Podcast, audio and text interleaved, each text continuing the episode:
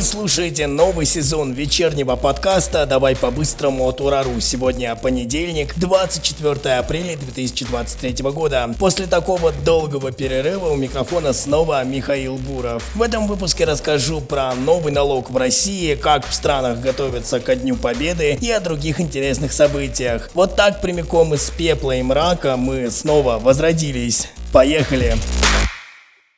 Одной из главных новостей за сегодня стало повышение налога для работающих удаленно. Давайте вместе разберемся, что это значит. Теперь с 1 января 2024 года российские компании будут обязаны взимать налог в размере 30% от дохода физических лиц. В число таких работников входят фрилансеры, работающие по договорам ГПХ, которые перестали быть налоговыми резидентами в России. В первую очередь это касается уехавших из России, кто для работы использует российский сегмент интернета, либо размещенную в стране технику и подобные средства. Например, компьютеры с удаленным доступом, российские серверы и VPN и программное обеспечение. Отмечу, что это правительственный законопроект и он внесен в Госдуму. В Минфине уточнили, что эти поправки не затронут тех, кто работает по трудовым договорам. При этом, если сотрудник скроет от компании, что работает из-за границы, то работодателя накажут штрафом за неполное удержание налога. Вот такой законопроект.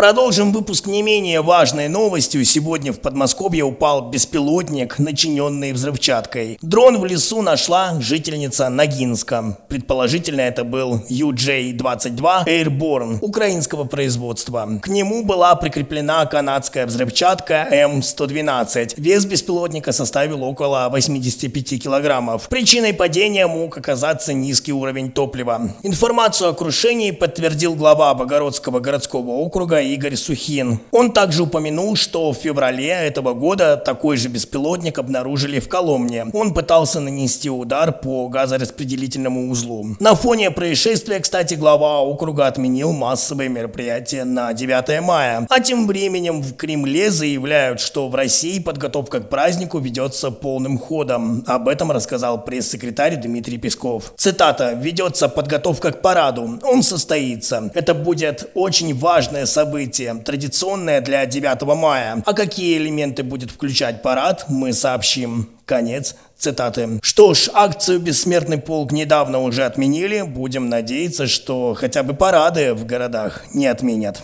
А вот в Казахстане, к слову, военный парад в День Победы отменили, а решение рассказала Минобороны страны. А связано оно с экономией средств и решением других задач. Минюст хочет убрать возможность смены пола в паспорте. Такая возможность существовала в России с 1997 года. В стране ведется работа по сохранению традиционных ценностей, а также по защите семьи и материнства, сообщил глава ведомства Константин Чуйченко. Это и стало ключевой причиной.